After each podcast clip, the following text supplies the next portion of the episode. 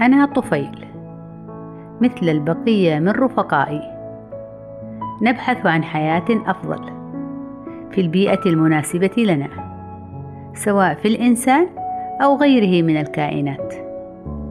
نتمنى لنا استمرار البقاء ومقاومة القضاء علينا فالحياة صراع والبقاء لله وحده.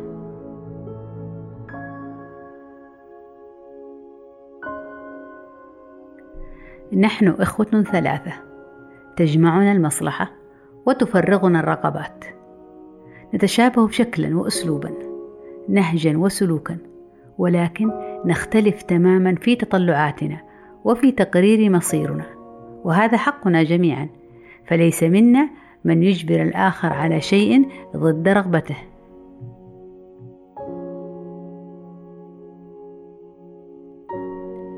نحن إخوة ثلاثة نكره الوحدة. نحتاج في حياتنا من يصادقنا. يحنو علينا ويعطف. يقدم لنا خدمة ومعروفة.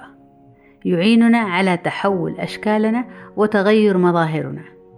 حيث نميل جميعنا إلى التخفي والتنكر بمظاهر مختلفة.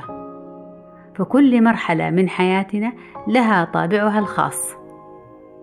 في كل الأحيان نفضل أنا وإخوتي دائما صداقة واحدة من إناث الذباب والتي أخذت من الرمل قرينا لها في اسمها فهي تحتضننا بحنان ورأفة تمدنا بالراحة والاستقرار كلما طاب لنا المقام في أحشائها فلا تكتمل حياتنا بدونها وإن شاءت الأقدار وأردتها المبيدات قتيلة قضي علينا أيضا لا محالة.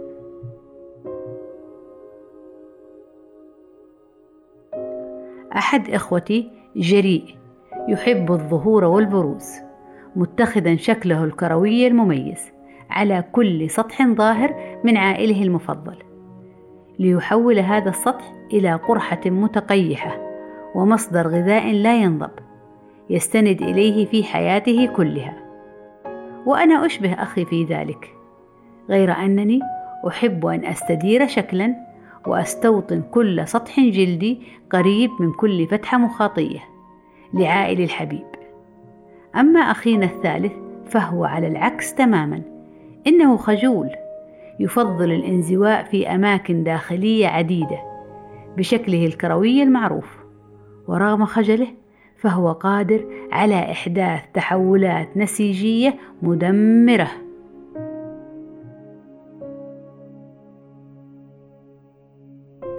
تركت إخوتي ورحلت مهاجرا إلى منطقة بعيدة وأنا متستر في شكلي المستدق ذو الصوت الأمامي داخل أمعاء صديقتي الحشرة الحنونة ذبابة الرمل بعد أن أخذت وجبتها من دم شخص مصاب بي.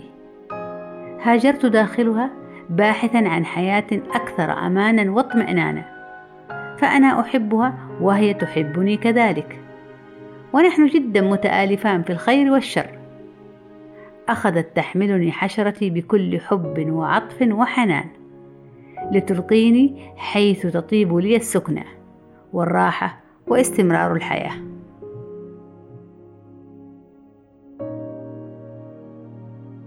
تركت إخوتي رغما عني حين حلقت ذبابتي بعيدا عنهم. تركتهم وأنا كلي شوقا لهم.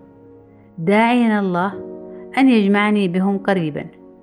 تركتهم وهم في أحسن حال وكل منهم في مكانه ومأمنه. ينعم بحياته الرغيدة متلذذا بما يناله من مكان تواجده المفضل له. غادرتهم وكل إحساس بأني لن أراهم مرة أخرى.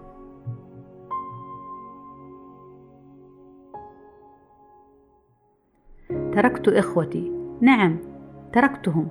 تباعدت بيننا المسافات وتناءت أماكن لقاءاتنا حيث استوطنت نصف الأرض الجنوبي.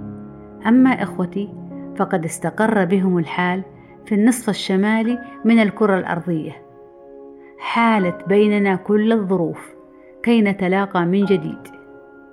لا زلت أذكر إخوتي. نعم لا زلت أذكرهم وأحن لهم. كلما رأيت ذبابة طائرة. ولسان حالي يقول أنا من دونكم في غربة.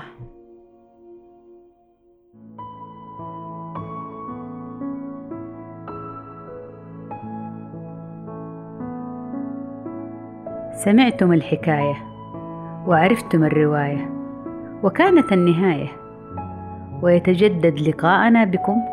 في قصة طفيلية أخرى. تشد انتباهكم وتستدعي اهتمامكم. دمتم بخير.